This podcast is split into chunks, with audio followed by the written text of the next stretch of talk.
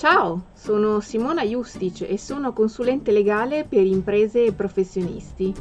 Come internet influenza le nostre decisioni. E ho pensato di trattare questo argomento perché mi sono resa conto, come dicevo già nella precedente diretta, ehm, che c'è molta diffidenza sulla questione privacy e sul fatto che la nuova normativa possa effettivamente essere efficace perché eh, tutti si domandano, anzi sono, dicono eh, ma tanto sanno tutto di noi.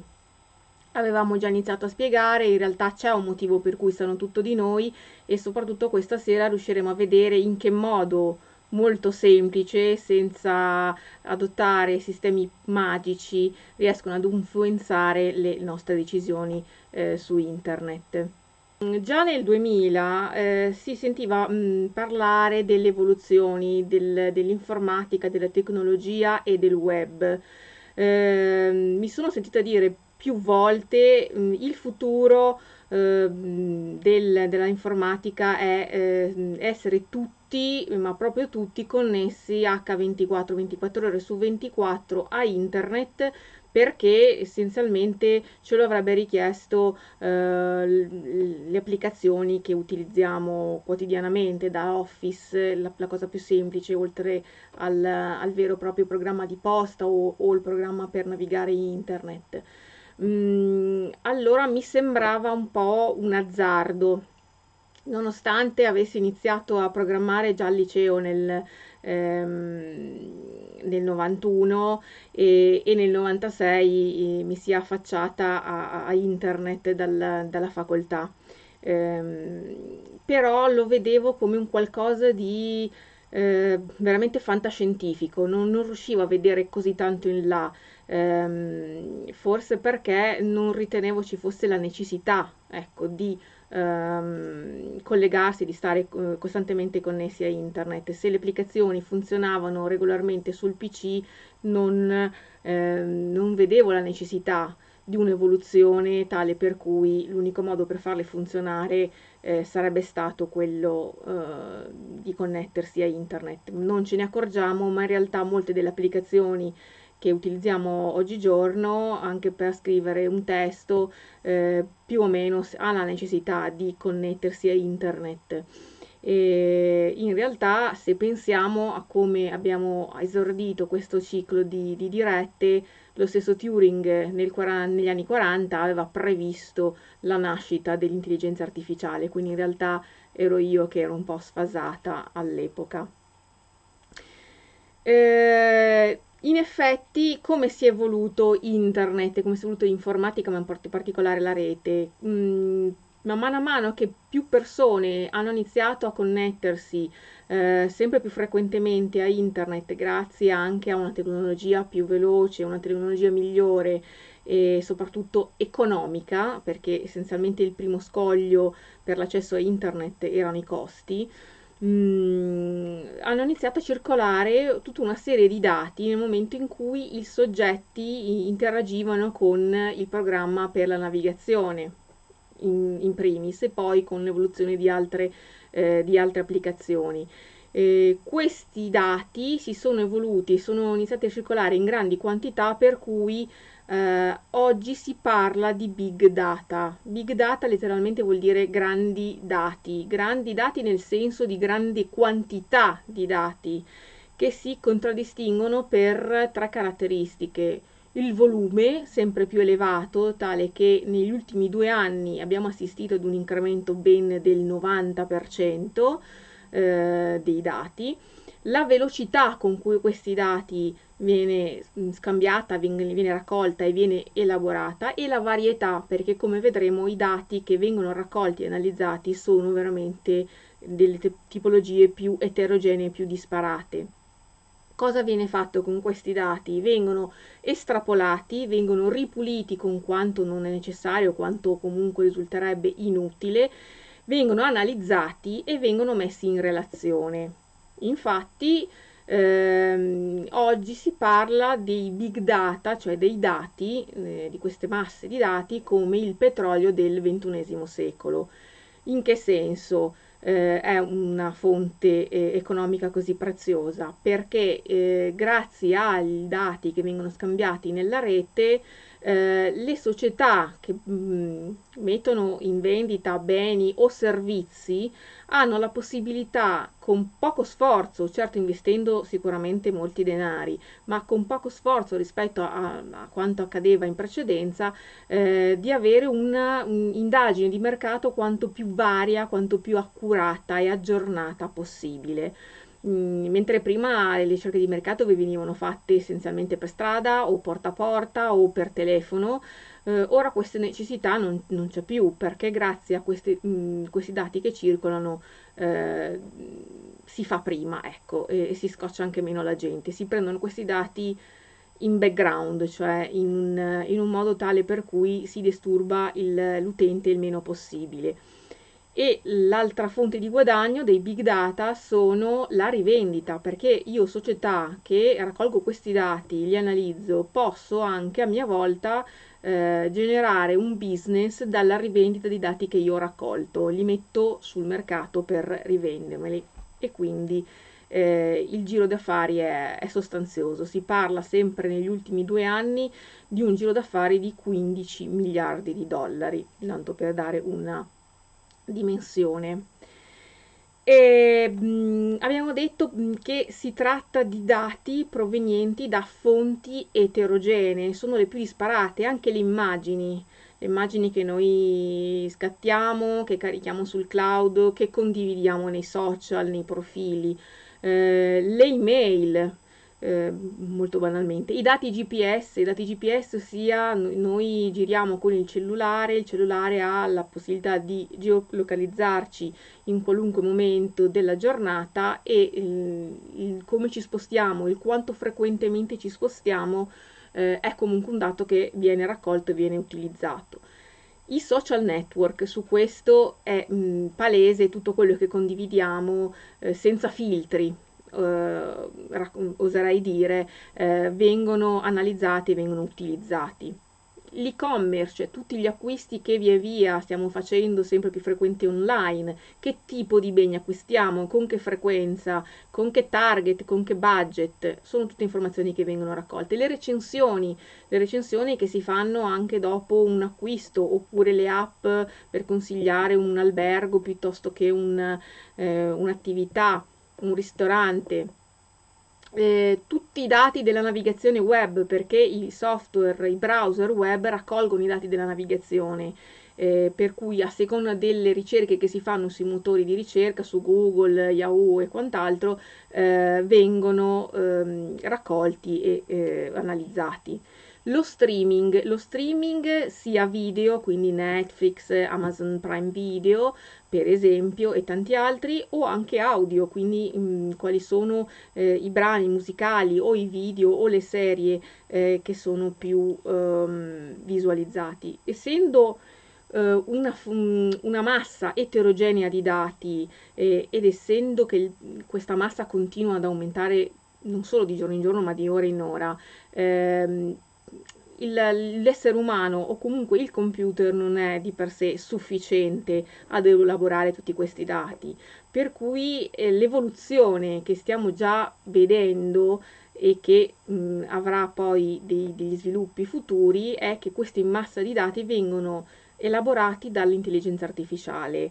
Eh, infatti sentirete parlare di machine learning, sono mh, tutte cose, tutte informazioni, tutte correlazioni che vengono affidate al, a questi computer mm, che simulano il cervello umano per cui elaborano questa, questa massa di dati eh, in tempi veramente eccezionali. E, ehm, come però eh, vengono utilizzati questi dati una volta che vengono raccolti per influenzarci nelle scelte eh, in rete? Esiste una disciplina che si chiama neuromarketing ed è un mix tra il marketing puro, la neurologia, cioè in senso medico, e la psicologia. Analizzano questi dati e determinano sulla base dei dati raccolti eh, quali sono le propensioni d'acquisto, in quali circostanze Eh, quindi è, un, una ricerca di, di, ciò che avviene effettivamente nella realtà, non si tratta di inviare messaggi subliminali, di influenzare un qualcosa che comunque noi individui già non facciamo, non vogliamo fare. È mh, stato rilevato come il, l'80% delle vendite è frutto di un'emozione temporanea cioè di un acquisto di, emotivo sostanzialmente. E, e questo di per sé, proprio perché noi vogliamo soddisfare in un determinato momento un'esigenza e mh, non ci stiamo a riflettere più di tanto. Quindi questa informazione, queste reazioni eh, istintive vengono analizzate e vengono eh, sviscerate appunto per capire come funziona il nostro cervello, quali sono le, le strategie da impiegare per agevolare il, un comportamento da parte nostra, che tendenzialmente è di acquisto o di interazione, perché poi tendenzialmente si parla di business e quindi di, di acquisto essenzialmente. Ehm, come funziona il neuromarketing? Ci sono delle persone che eh, lavorano mh, mm, facendosi studiare eh, le reazioni a determinati eh, input visivi. Eh, ad esempio, questa, in questa immagine vedete che eh, ci sono aree mh, di colore diverso, eh, colore rosso, colore giallo e colore verde. Il colore rosso rappresenta eh, la zona o le zone in cui l'occhio umano, tendenzialmente una media di persone, di consumatori, fissa la propria attenzione. Sulla base di questo ehm, chi vende un prodotto mh, cerca di posizionare gli oggetti o eh, di studiare una composizione delle immagini tale per convincere alla, all'acquisto. Un esempio classico che mh, forse qualcuno di voi avrà già visto eh, è quella del, della pubblicità eh, del, dei pannolini. Eh, è stato fatto uno studio per vedere quale posizione eh, avrebbe avuto maggiori effetti mm, nell'ambito di una campagna pubblicitaria. Eh, come vedete il, mm, il, viso del bambino comunque ha un'ampia zona rossa, quindi comunque eh, cattura l'attenzione degli spettatori però ehm, alla ditta che vende i pannolini interessa porre l'attenzione sul prodotto, quindi sui pannolini che sono impilati al lato del, del bambino, del neonato, e sul testo per indurre i consumatori a leggere la loro proposta commerciale. Hanno verificato come eh, girando, ponendo l'immagine del bambino eh, di profilo, la, l'attenzione sul testo e sul prodotto veniva catturata maggiormente. Quindi queste sono tutte ricerche, non sono deduzioni. Un'altra cosa che magari nessuno pensa, ma che in realtà a me avevano insegnato nel master in logistica, che nella grande distribuzione eh, applicano queste tecniche per la disposizione del, della merce negli scaffali. Eh, lo chiamano display eh, nella, nel, nello specifico. Ehm, ogni um, prodotto, anche il più piccolo, che magari a voi potrà sembrare trascurabile, è posizionato sullo scaffale in una posizione ad un'altezza eh, studiata in relazione a, a come l'occhio umano eh, lo vede per primo. Quindi i prodotti, quelli più essenziali, saranno messi in posti più nascosti perché tanto eh, saremo portati a cercarli. Mm, quelli invece che ci vogliono far vendere, quelli che magari non, non, di cui non avremo la, strettamente la necessità, vengono messi in una posizione all'altezza degli occhi eh, per essere maggiormente visibile per catturare l'attenzione, specialmente se si tratta di prodotti nuovi. E comunque questo display, questa disposizione dei prodotti cambia in relazione anche a, eh, nu- a nuovi prodotti, a politiche di sconto, a, a, quale prodotto si vuole vendere in un determinato periodo, maggiormente perché se ne hanno più scorte. Ehm, oltre alle immagini, eh, hanno un ruolo fondamentale le parole. Non so se avete mai sentito parlare di copywriting, E, ehm, il copywriting mh, mm, in realtà è, eh, volendo capi- comprenderne l'etimologia, eh, deriva da un scrivere qualcosa che è talmente tanto forte, talmente tanto potente, talmente tanto evocativo che merita di essere copiato, quindi una strategia vincente. Eh, per quello si parla di copywriting persuasivo, di come scrivere o di come eh, fare un annuncio, una pubblicità in modo persuasivo, utilizzando e strutturando le parole in un modo specifico. Eh, ci sono diversi modelli, quelli principali sono tre. Ehm, eh, uno è quello che offre l'opportunità eh, o un beneficio.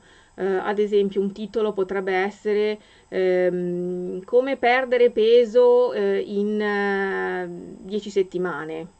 Eh, questo è un titolo ehm, formulato sulla base della, del, della formula numero uno, del caso numero uno. Il secondo è mh, dare una soluzione a un problema. Ehm, adesso non, non, mi viene in mente un, un, problema che comunque è comune, ehm, ad esempio, so, come eh, ridurre, come eliminare la cellulite. Ok, è un problema, un problema antiestetico, un problema che affligge molte donne e quindi il fatto di scrivere un titolo a caratteri eh, piuttosto evidenti una frase di questo genere attira e cattura l'attenzione. Ehm, oppure l'altra formulazione è dare una risposta a un problema comune. Cioè, anch'io avevo questo problema, ti spiego come risolverlo perché io ci sono riuscito. Eh, il copywriting persuasivo, e questo sono tre esempi, ma ce ne possono essere tanti altri che sono anche declinazioni di questi o, o comunque anche un, uno step eh, ulteriore rispetto a questi, riescono, e io non riuscivo a, a crederci, però è vero, ehm, a far aprire le mail eh, di vendita di prodotti, di, di, pubblicizzazione di prodotti o di servizi. Eh, io ritenevo da tempo che ormai le mail fossero superate per, dai social, in realtà ehm, i, gli esperti di marketing mi hanno eh, smentita, mi hanno detto che in realtà eh, c'è ancora un, un'alta per, percentuale di apertura delle mail in relazione ai, ai titoli, ai soggetti che si mettono nelle mail e al contenuto. E, e funziona, eh, posso dire che funziona. Ehm, Facebook è un po' lo spauracchio del, eh, di internet ehm, e quindi può creare dei problemi, eh, comunque sollevare dei dubbi in, in materia di privacy. Eh, mi sono sentita dire più volte, ah caspita, eh, ho parlato su WhatsApp con un'amica di un prodotto e automaticamente sul mio profilo Facebook, nella parte della colonna dedicata alla pubblicità, è uscito eh, la pubblicità di un prodotto eh, simile, analogo. non è possibile. Oppure... Um, ho fatto una ricerca su, su internet, su, su Google, eh, sempre di un prodotto specifico o di un servizio e eh, pochi minuti più tardi Facebook mi ha proposto nelle pubblicità ehm, quello che avevo appena visto, cioè più offerte dello stesso genere. Com'è possibile? Ci spiano. Eh, sì e no, nel senso che come avevo detto prima, eh, anche Facebook raccoglie i dati. Raccoglie i dati di navigazione che possono essere non solo quelli all'interno di Facebook, però se avete Facebook aperto in una finestra eh, browser eh, e navigate nelle altre per fare ricerche, tutto quello che fate viene registrato da Facebook. Mm, non necessariamente col nome e cognome, però eh, vi associa al vostro computer che si proietta in rete, al vostro profilo, un codice che tendenzialmente è di poche righe ehm, e questo serve per tracciare, quindi non c'è una persona fisica dietro a tutto ciò, c'è un, essenzialmente un programma di, di, di 5-6 righe che traccia le vostre attività per riproporvi, per cercare nella rete all'interno dei ehm, di chi pubblica annunci mh, all'interno di Facebook, quindi dei, eh, le, le, le, offerte eh, che si, mm, si, relazionano maggiormente alle vostre ricerche, alle vostre esigenze. Eh, ora non, non, vado a spiegarvi di più eh, nel dettaglio, però se volete ci sono numerosi video tutorial su, proprio anche su YouTube che spiegano il funzionamento e come utilizzarlo anche a scopo di marketing e quindi sorvolerei. E a questo punto viene spontaneo chiedersi mh, mm, come si pongono i big data rispetto alla privacy. Sono compatibili? C'è una compatibilità? Eh, il modo in cui vengono raccolti, vengono trattati, vengono utilizzati? Eh, e se sì, ehm, come una sorta di armonizzazione, come avviene il tutto? Diciamo che eh, non si può demonizzare eh, internet eh, anche perché comunque eh, se non vogliamo eh, vederci spiati, tra virgolette, o comunque che le nostre attività vengano tracciate, è chiaro che facciamo meglio a, a non connetterci a internet, a non navigare proprio. Ehm, però eh, l'importante è essere consapevoli di quello che facciamo, di come funziona il meccanismo di big data eh, e soprattutto eh, ricordarsi, e lo vediamo più avanti, che eh, vengono raccolti big data essenzialmente perché noi abbiamo dato il consenso. Nel momento in cui abbiamo installato il browser, abbiamo installato Chrome, abbiamo installato eh, Firefox eh, o abbiamo creato un profilo su Google Plus, su Instagram, su, su Facebook, abbiamo dato l'autorizzazione al trattamento, alla raccolta eh, dei nostri dati. Quindi mh, mm, cosa può aiutarci nel, a distinguere ciò che mm, è corretto, ciò che è ammesso, ciò che è lecito nel trattamento dei big data? Il principio è la filosofia del GDPR eh, 679 del 2016, ossia il principio di accountability mh, mm, che si può tradurre con il termine mh, responsabilità, una responsabilità che come abbiamo visto le, le volte precedenti è una responsabilità che ricade tanto in capo all'imprenditore libero professionista, tanto sull'individuo che a questo punto deve aprire gli occhi e deve rendersi conto eh, a chi rilascia l'autorizzazione per fare che cosa e soprattutto deve sapere che in ogni momento può ehm, negare il consenso, può ri- cambiare idea e eh, ritirare il proprio consenso.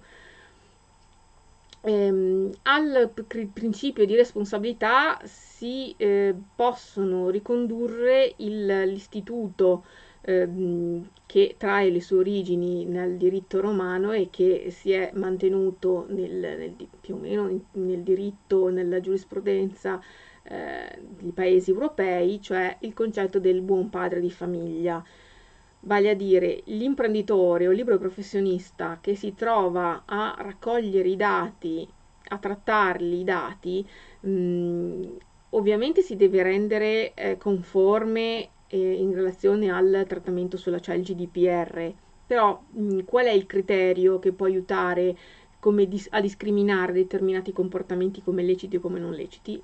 quello del buon padre di famiglia, ossia io non metterei mai in, in pericolo i dati dei miei consumatori, dei miei clienti, dei miei visitatori. E quindi eh, la sostanza è questa, cioè è un criterio che è giuridicamente valido, è giuridicamente appli- applicabile. L'altro è eh, quello del limite etico.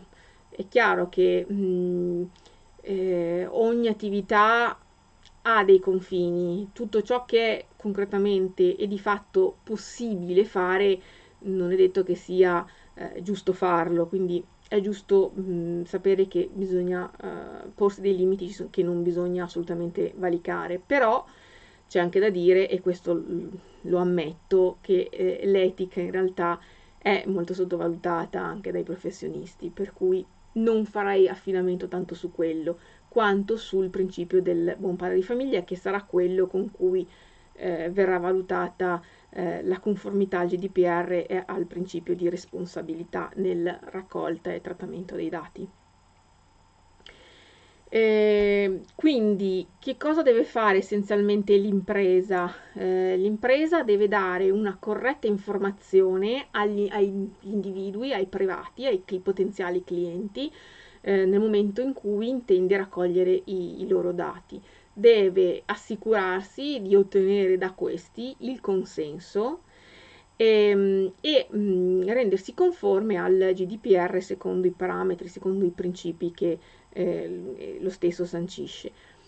Eh, e adottare un sistema di prevenzione dei rischi. Rischi di che tipo? Eh, di violazione dei dati, di perdita, di distruzione, perché comunque siano non già soltanto la violazione dei dati, ma comunque i dati ehm, che il, il soggetto eh, deve poter ehm, eventualmente recuperare in un qualche modo, perché come avevamo detto eh, nelle altre dirette, l'individuo, i soggetti oggi dal GDPR hanno la possibilità di mh, chiedere la portabilità dei dati, cioè non solo la cancellazione ma la portabilità da, un, eh, da un'impresa, da un imprenditore libero professionista ad un altro. Deve poi sempre l'imprenditore ehm, tenere un'attività costante di monitoraggio della situazione, della situazione di, dei, dei, mezzi impiegati, dei sistemi di sicurezza che siano sempre aggiornati e che soprattutto non solo siano aggiornati, eh, ma eh, non vi siano comunque delle, delle, penetrazioni all'interno della propria rete e della violazione dei dati. In ogni caso, eh, qualora ciò dovesse malauguratamente accadere, deve aver predisposto tutta una serie di protocolli per agire eh, tempestivamente e ridurre eh, i danni. Dal punto di vista dell'individuo, come viene responsabilizzato? Eh, l'individuo deve leggere l'informativa che viene, che viene, proposta, anzi esigerla qualora non, eh, non le venisse fornita. Eh, chiedere informazioni mh, e chiarificazioni qualora non fosse chiara, eh, perché comunque l'informativa deve essere chiara, semplice, sintetica ma chiara. Ehm, prestare il consenso, eh, sapendo che comunque in qualunque momento può eh, ritirare il consenso, può chiedere la cancellazione, può chiedere l'oblio, e, e, insomma ha tutta una serie di diritti che grazie al GDPR gli vengono riconosciuti e può esercitare.